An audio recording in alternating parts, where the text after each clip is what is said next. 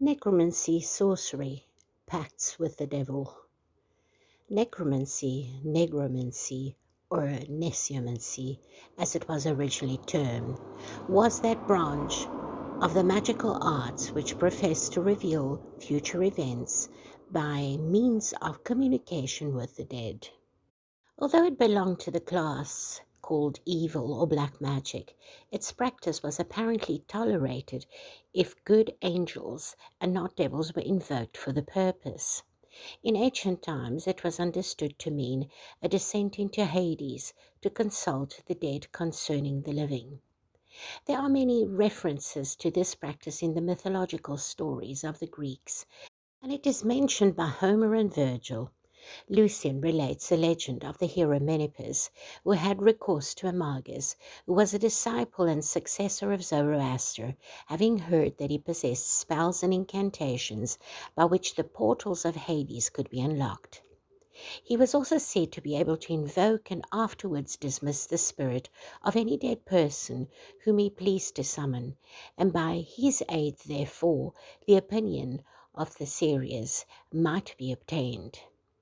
With its object, Menippus undertook an expedition to Babylon and lodged under the roof of this Chaldean, a man of notable wisdom and profound skill, a diviner, venerable for his hoary locks of flowing beard. His name was Mithrobarzanes, avouched his necromancy pretensions, and after much solicitation and promises of lavish reward, Menippus is said to have obtained his object. In the Talmud, magic is divided into three classes. The first includes all evil enchantments, magical cures, the citation of evil spirits, and the calling forth of the dead through the aid of demons, for all of which, like idolatry, the punishment was death. The second includes those magical practices which are carried on by aid of evil spirits, and the third includes astrology and all intercourse with the lower spirits. In attempting to define the meaning of the names applied to the various branches of magic, it is interesting first to consider the explanations given by writers who lived in the Middle Ages. In the 13th century, necromancers were called jugglers, from which we may assume they were often regarded with suspicion and the practice of necromancy was forbidden by the church. According to an account written in the 15th century manuscript, the Papal Conclave came to the following conclusion The help which the Lord hath given his people is now through magic and negromancy turned into a damnation of all people. For even the magicians themselves, being intoxicated and blinded by the devil, and contrary to the order of Christ's church, transgress the commandment of God, which doth say, Thou shalt not tempt the Lord thy God, but him only shalt thou serve necromancers denying the sacrifice due unto God, and in tempting him hath done sacrifice unto devils, and abused his name in calling on them contrary to the profession made at their baptism.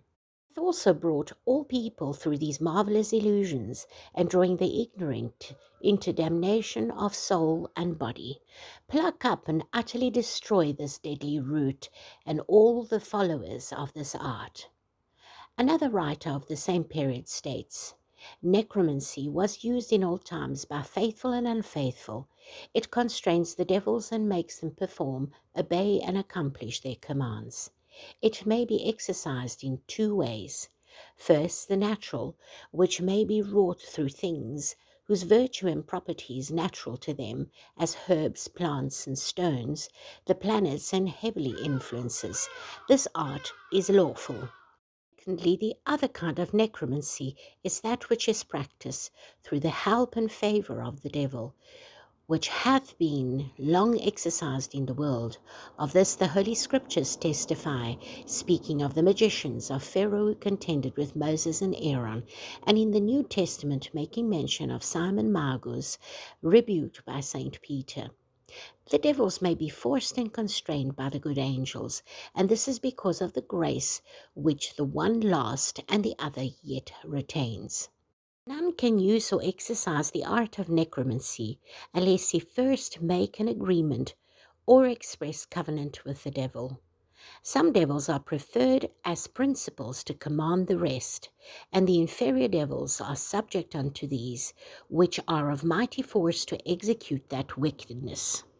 Wicked demons are divided into nine degrees or orders, as the good angels are divided into nine orders or hierarchies. The first are called Pseudothei, or false gods, who would be worshipped as gods, as the demon who said to Christ, If thou wilt fall down and worship me, the prince of these is Beelzebub. Second are the Mendaciorum, or spirits of the lying. Their prince is that spirit Python. This kind of spirit deceive by their oracles, divinations, and predictions.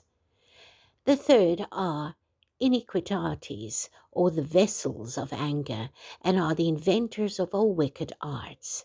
The prince of them is Belial. The fourth are the revengers of wickedness, and their prince Asmodeus. The fifth are the prestigiators who imitate miracles and serve the magic and malefics and seduce people in their miracles. Their prince is Satan. Six are the aerial powers who mix themselves with thunders and lightnings, corrupting the air, bringing pestilence and other evils. Their prince is Meririm, a south demon, raging and furious, whom Paul calls in the Ephesians a prince of the power of the air. The seventh are the Furies, the sowers of mischief and discords, wars and destruction. Their prince is called Apollyon, in Hebrew Abaddon who destroys and lays waste. The eighth are the criminators, whose prince is Ashtaroth. He is the calumniator. Ninth are the tempters, and all bad genii. Their prince is Mammon, interpreted covetousness. There are many traditions concerning the covenants and pacts made with the devil in exchange for certain powers, renewed youth, and other desired attainments, many of which are no doubt fabulous, but there are some transcripts to be found in manuscripts purporting to be copies of these curious documents. Pacts with the devil were said to be always signed by the executor with his blood as being most sacred seal. In a pact recorded in the 17th century, the signatory agrees to deny God being the creator of all things, to blaspheme the three saints and the Holy Trinity, to trample underfoot all the mysteries of the redemption, and to spit on the face of the Virgin and all the saints.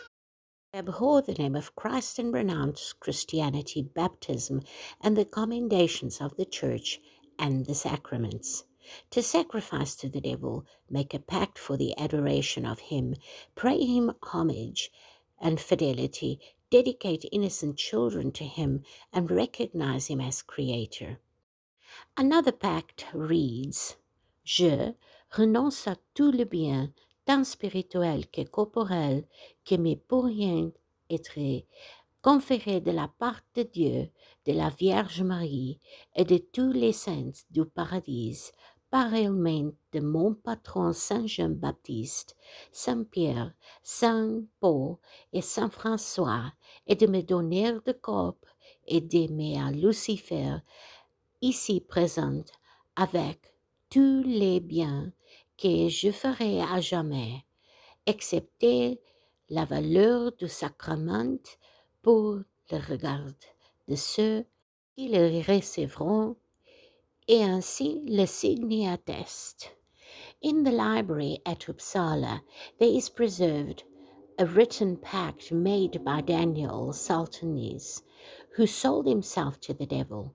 The methods, rites, and ritual employed by necromancers are fully described in the books of ceremonial, which will be dealt with later.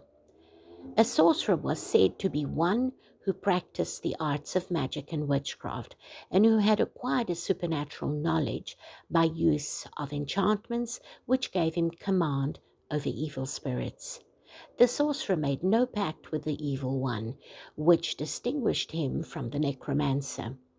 The object of the sorcerer was therefore to constrain some evil spirits to appear, so that he might question him, the evocations being carried on with mysterious rites and ceremonies. In order to carry this out, he had first to fix a place proper for such a purpose, which might either be a cave or a vault draped with black hangings and lighted by a magical torch, or it might be among the ruins of an ancient castle or abbey, a churchyard, or other solemn place, between the hours of twelve and one in the morning, either when the moon shone brightly or when the elements were disturbed with storms, thunder, lightning, wind, and rain. When a proper time and place was selected, a magic circle was to be drawn within which the sorcerer and his associate were to stand. A piece of ground was chosen nine feet square, at the full extent of which parallel lines were drawn one within the other, containing crosses and triangles, close to which was formed the first or outer circle. About six inches within this, a second circle was described, having within it another square corresponding to the first, the center of which was the seat or spot where the master and his associate was to stand. The ground having thus been prepared and the circle completed, the sorcerer was not, at the peril of his life, to depart until he had completely dismissed the spirit. Great importance was attached to the discharging of the spirit after the ceremony was finished, and after he had answered all the demands made upon him. The magician must wait patiently until he has passed through all the terrible forms which announced his coming, and only when the last shriek had died away, and every trace of fire and brimstone had disappeared, may he leave the circle and depart home in safety, says a writer of the sixteenth century. A picturesque account of a visit to the house of a sorcerer in Paris in the seventeenth century is thus recorded by an old French writer. On the ceiling and in the corners were divers unclean animals, which seemed to be still alive, here the serpent crawling and writhing, there the bat with its membranous wings, there the toad with eyes of brilliant yet sinister beauty, and there the skeleton of some oddly formed fish. The room still further contained the furnace, the alembics, and all the preparations and the instruments of the sorcerer. On the right, on the left, in every direction lay strangely formed or grotesque phials, and vases and books, closed or half open, portraits in wax and some symbolical images. And amidst the strange collection stood a brazier from whence arose a bluish flame, which revealed the figure of the sorcerer. Loose and trailing black robe enveloped his tall figure in his left hand he held a book, and in his right hand a divining wand. The constellations, the sun and the moon, shone upon his broad chest. On his head he wore a sort of turban, and his shoes were long and narrowed off to a slight curving point. His countenance was not destitute of a certain grave dignity. His gaze was fixed and contemplative, and a thick beard descended to his chest. Making an imperative gesture, he waved me back, and then the flame in the brazier redoubled its intensity. A thick smoke arose in cloudy whirls and speedily filled the whole room.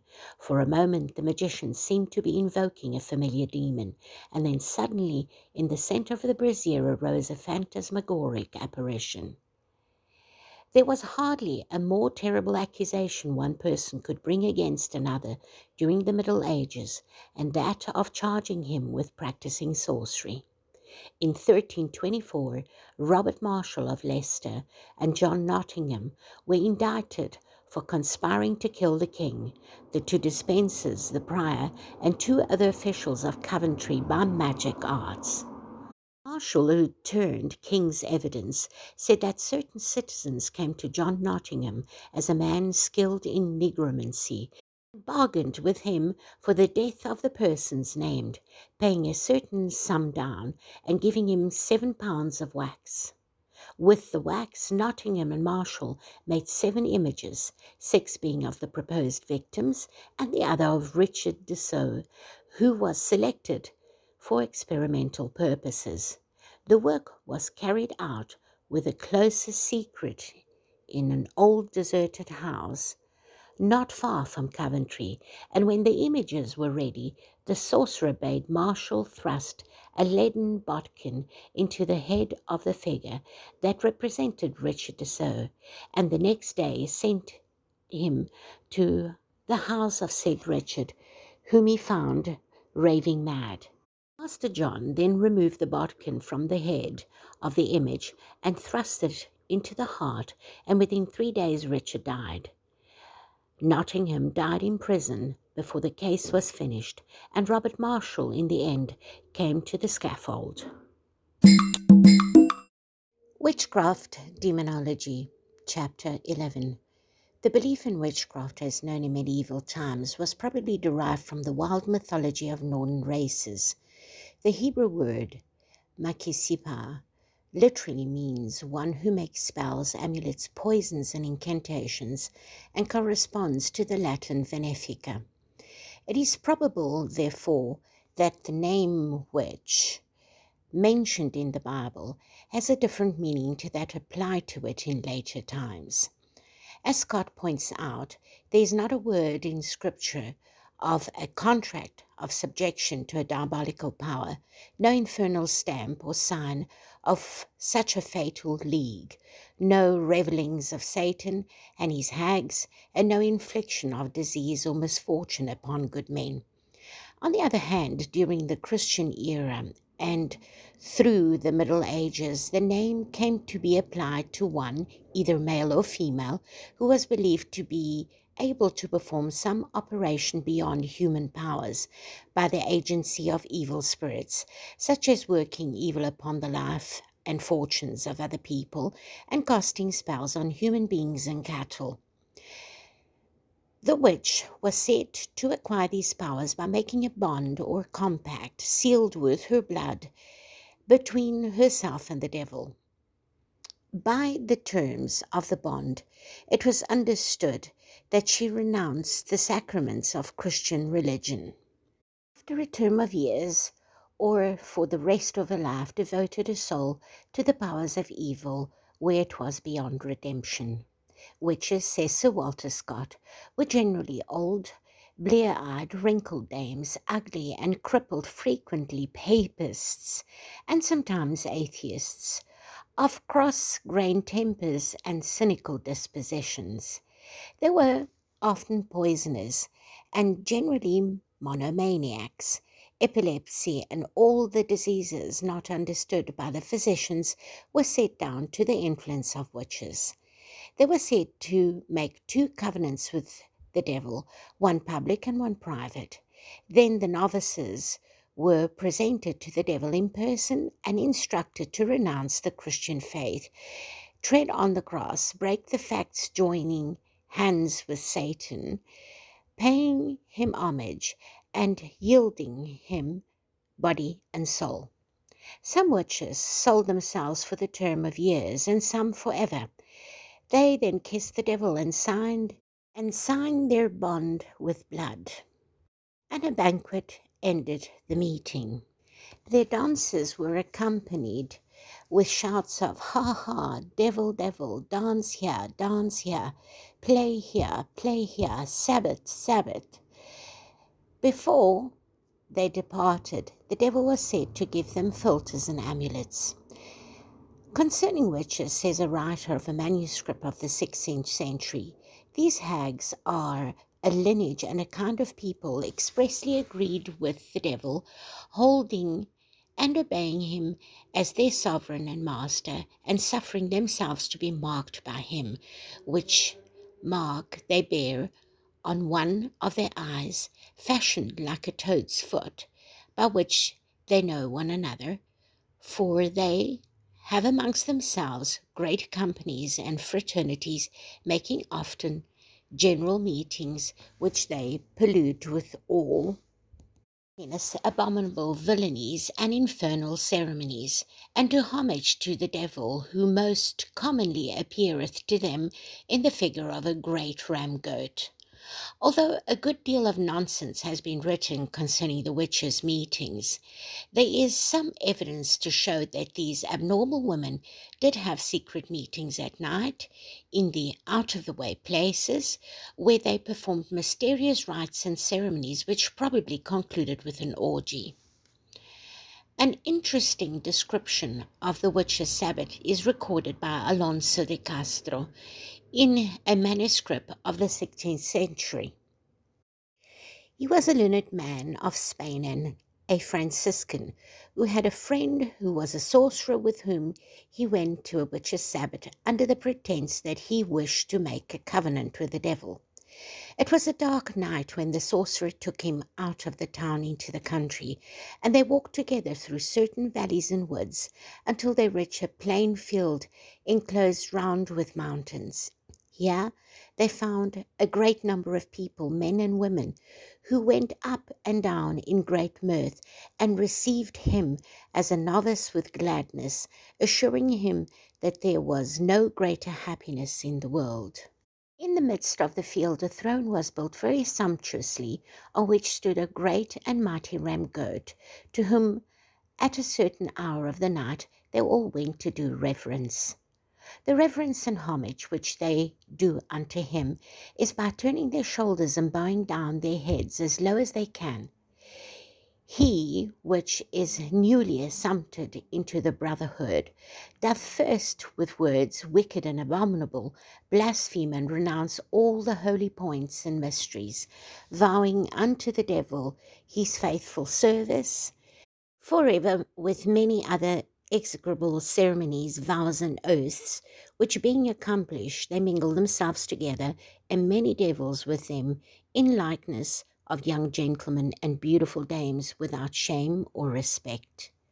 Castro goes on to say there are certain oils and ointments with which they then anoint themselves, which deprive them of their right sense, making them imagine they are transformed into birds or beasts, deceiving not only themselves with this error, but oftentimes the eyes of others. For the devil and other enchanters so dazzle and deceive our sight, turning and transforming men into beasts, to the seeming of those which behold them, though in truth it was nothing so, but the sorcerers think themselves in the imagination to be transposed.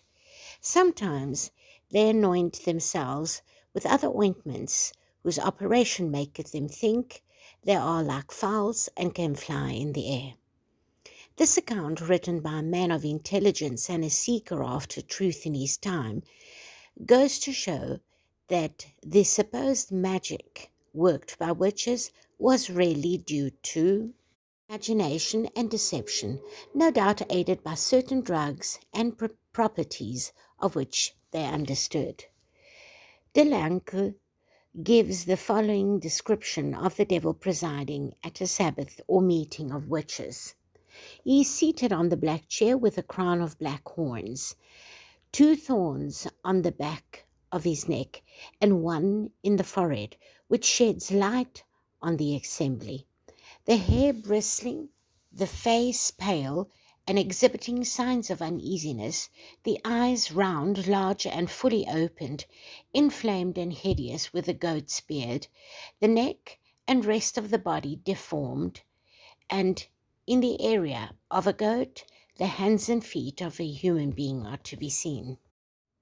The oath to the demon had to be pronounced in the center of the circle traced on the ground, accompanied by the offer of some pledge, such as the garment of the novitiate.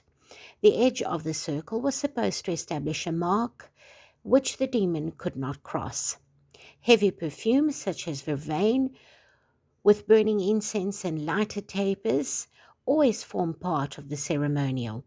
The smoking brazier, which entered largely into the ritual, was believed to act on the demons and was constantly fed with all kinds of those vegetables and animal substances that would produce the most smoke.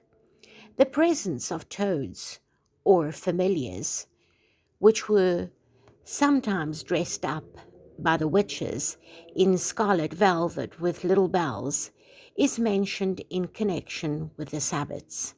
In the Basque provinces, the toad played an important part in witchcraft, and when a novice was presented at the Sabbat for the first time, a toad was given into the care of her introducer until she had completed a novitiate and was considered fit to receive it into her keeping. It was dressed in a little sack with a cowl, through which the head passed and opened under the belly, where it was tied with a band that served as a girdle. This dress was generally made of green or black cloth or velvet. The toad was to be treated with the greatest care and to be fed and caressed by its owner. The fumes from the narcotic plants used, such as belladonna, stramonium, and hemlock, would probably produce a state of semi stupor and so influence the imagination of the scared spectators that they might easily fancy that they saw the writhing forms of spirits in the air. One method of casting a spell on a person employed by the witches was by means of the wax and clay image. The figure of the intended victim had to be modelled with great secrecy. This having been done, a swallow was killed, and the heart placed under the right arm of the image, and the liver under the left. The effigy was next pricked all over with new needles, each prick being accompanied by an incantation and terrible imprecations against the victim. Sometimes the figure was moulded in earth taken from a graveyard mixed with powdered human bones. Certain magical signs were then inscribed upon it, which were believed in time to cause the death of the victim. In the British Museum, there is an interesting manuscript entitled A Discourse of Witchcraft, as it was acted in the family of Mr. Edward Fairfax of Fewston, York, 1621.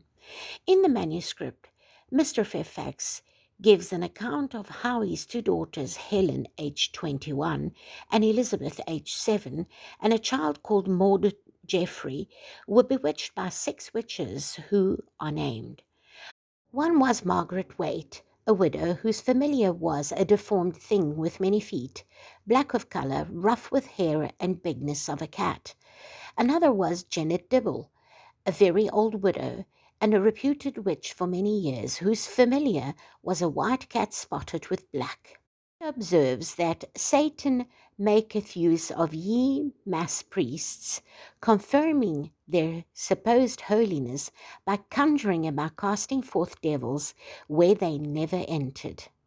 On October 28, 1621, Helen was found lying on the floor in a deadly trance and remained unconscious for a considerable time. For several days in succession, she had these trances which could not be accounted for. On November the 3rd, at break of day, she called out loudly, Oh, I am poisoned, and told her mother that a white cat had been long upon her and drawn her breath. They endeavoured to persuade her that it was a dream, but on the 14th she again woke the household and said she had found a black dog by her bedside. A sister, Elizabeth, had similar seizures, and it was concluded that they had been bewitched, and suspicion fell on the old women in the village who were believed work witchcraft. They were arrested, and after they had been brought to trial, the girls are said to have recovered. The manuscript is illustrated by many curious drawings in black and white of the witches implicated and a variety of weird and curious animals, birds, and other strange apparitions said to have been seen by the girls together with some of the familiars. The witch's familiar, which was constantly with her, was supposed to take the shape of a cat dog or a great toad, or some black cat became associated with magic and witchcraft. The weasel has also been associated with witchcraft from early times, and Apuleius in the Golden Ass mentions the practice of wishes of Thessaly of cutting or biting off the ears of the dead in order to use them as ingredients in their mysterious compounds. Thelyphron relates how he kept watch over a body for about half the night and then received a visit from a witch in the form of a weasel who stared at him with a confidence unusual in so small an animal. A familiar is said to have once been dissected by the famous physician Dr. William Harvey, the discoverer of the circulation of the blood. The story is related by Notestein thus. About 1685, a justice of the peace in southwest England wrote a letter in which he said that he once asked Dr. Harvey's opinion of witchcraft. Harvey replied that he believed there was no such thing and recounted a story of a visit he had made to a reputed witch when he was at Newmarket with Charles I. The woman lived in a lonely house on the borders of the heath. Harvey told her that he was a wizard and had come to converse with her on the common's trade. The woman believed him because of what Harvey said. You know, I have a very magical face. Harvey then asked to see the witch's familiar, whereupon the woman brought out a dish of milk, made a chuckling noise, and a toad came out from under the chest and drank some milk. The witch was persuaded to go out and get some ale half a mile away, and while she was absent, Harvey cut up the toad and found the milk inside. He came to the conclusion that it differed no way from other toads, but that the old woman, having tamed it, had come to believe it contained the spirit of a familiar. On her return, the old woman flew like a tigress at Harvey, and would not be pacified with money, that he was obliged to tell her that he was the king's physician sent to discover if she was a witch, in case she were, to have her reprehended, and so he took his departure. The beginning of the 15th century saw the commencement of an epidemic of witchcraft and persecution throughout Europe, which continued until near the close of the 17th century.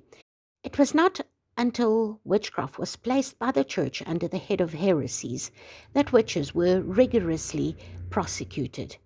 The first papal bull against witchcraft was that of Gregory IX in 1233, and in 1484 Pope Innocent VIII promulgated his celebrated bull against various practices of sorcery and witchcraft, and introduced the terrible courts extraordinary, presided over by three sorcery physicians, which spread consternation into Germany and other parts of Europe. In this bull, sorcery and heresy were confounded together, while liberty and life itself were no longer safe to anyone under the tribunal. Pope Alexander VI renewed the bull against witchcraft, but the number of witches suddenly appeared to increase. Spies, informers, and exorcists multiplied also, and the rack was in constant use to extort confession, while the fires were kept burning for those whom the torture had driven to confession. In three months during the year 1515, 500 witches were burnt in Geneva alone. A thousand were condemned in the diocese of Como. A single inquisitor boasted of having condemned 900 in Lorraine, and Trois Echelles confessed that he knew of 1,200 witches in France and claimed to have passed judgment on at least 2,000 of his pretended associates. In the time of King Athelstan, there was a law providing that where witchcraft caused death, it should be punished by death, but where it, the effect was less serious, the offender was imprisoned or fined. A statute against witchcraft in England was passed in the reign of Henry VI. An additional law was added by Henry VIII, Elizabeth, and James I, the last being particularly industrious in his persecution of those accused of witchcraft. In Scotland, in particular, witchcraft appears to have abounded, and persecutions were very frequent. King James VI, before he became James I of England, took an active part in several witch trials, especially in the inquisitions, to discover the practices of one Cunningham. The most horrible tortures were inflicted on the unfortunate people who were accused, some of whom persons of high rank and possession, such as Lady Fowlis and others, whose trials are recorded by Pitcairn. One method of detecting witches and at the same time torturing them to make confession was by means of running pins into their bodies on presence of discovering the devil's mark or sign. This practice was actually carried on as a calling in Scotland, and the men who exercised it were known as prickers. Scott states that at the trial of Janet Peaston of Dalkeith, the magistrates and ministers of the town caused John Kincaid of Tranent, the common pricker, to exercise his craft upon her. He reported found two marks of what he called the devil's making, and which appeared indeed to be so, for she could not feel the pin when it was put into either of the said marks, nor did they the marks bleed when they were taken out again. And when she was asked where she thought the pins were put in, she pointed to a part of her body distant from the real place. They were pins of three inches in length. Besides the fact that the bodies of the old people, especially, sometimes have spots void of sensibility, there is also reason to believe that the professed prickers used a pin, the point of a lower part of which was, being pressed down, sheathed in the upper part, which was hollow, for the purpose of which, while appearing to enter the body, did not pierce it at all. In 1678, the Privy Council received a complaint from a poor woman who had been abused by the country magistrate and one so called prickster. The members of the council expressed high displeasure at the presumption of the parties complained against and treated the prickster as a common cheat.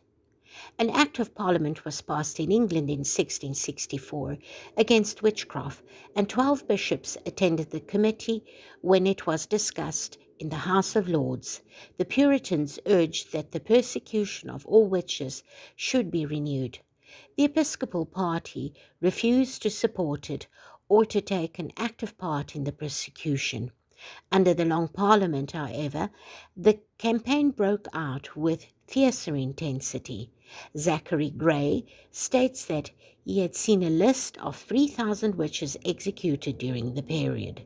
Sir Matthew Hale presided when some of the unfortunate creatures accused of the offence were brought to trial and charged the juries to convict the persons. Even Sir Thomas Browne, the human author of the Religio Medici, gave evidence of the trial and asserted the reality of the crime. So, general did the charges of witchcraft become that no class of society was safe from accusation and suspicion, thousands perishing by the faggot and torture. After several thousands of victims had suffered the penalty, Sir John Holt, by his judicial firmness, stemmed the tide of fury against the unfortunate accused. Among the last victims condemned in England were the woman and a daughter, the latter only nine years of age. They were accused of selling their souls to the devil and causing a storm by pulling of their stockings and making lather of soap. In the 18th century, even men like John Wesley and William Blackstone were believers in witchcraft, and it was not until 1735 that Parliament repealed the statute against witchcraft and the fear of witches began to die out.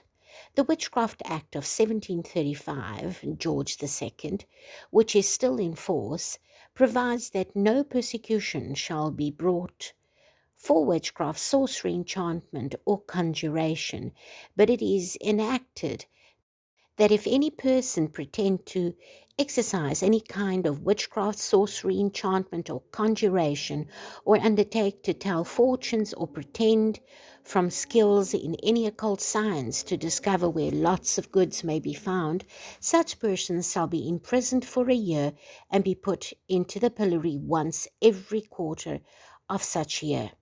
Concerning demoniacal possession, there is a considerable difference of opinion, and the subject has long been a matter of controversy. There appears to be little doubt that it has its origin in the belief held by primitive peoples that evil spirits or demons could enter the human body and thus cause disease and other ills, until they were driven out by incantations or exorcisms by invoking a higher power.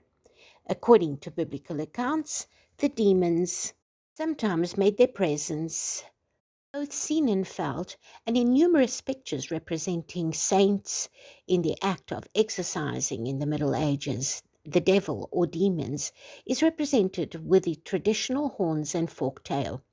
It is evident, however, from the period from which we have any detailed and accurate accounts of these unfortunate people, that their condition was generally due to some form of insanity, epilepsy, or condition of neurosis that was not understood at the time.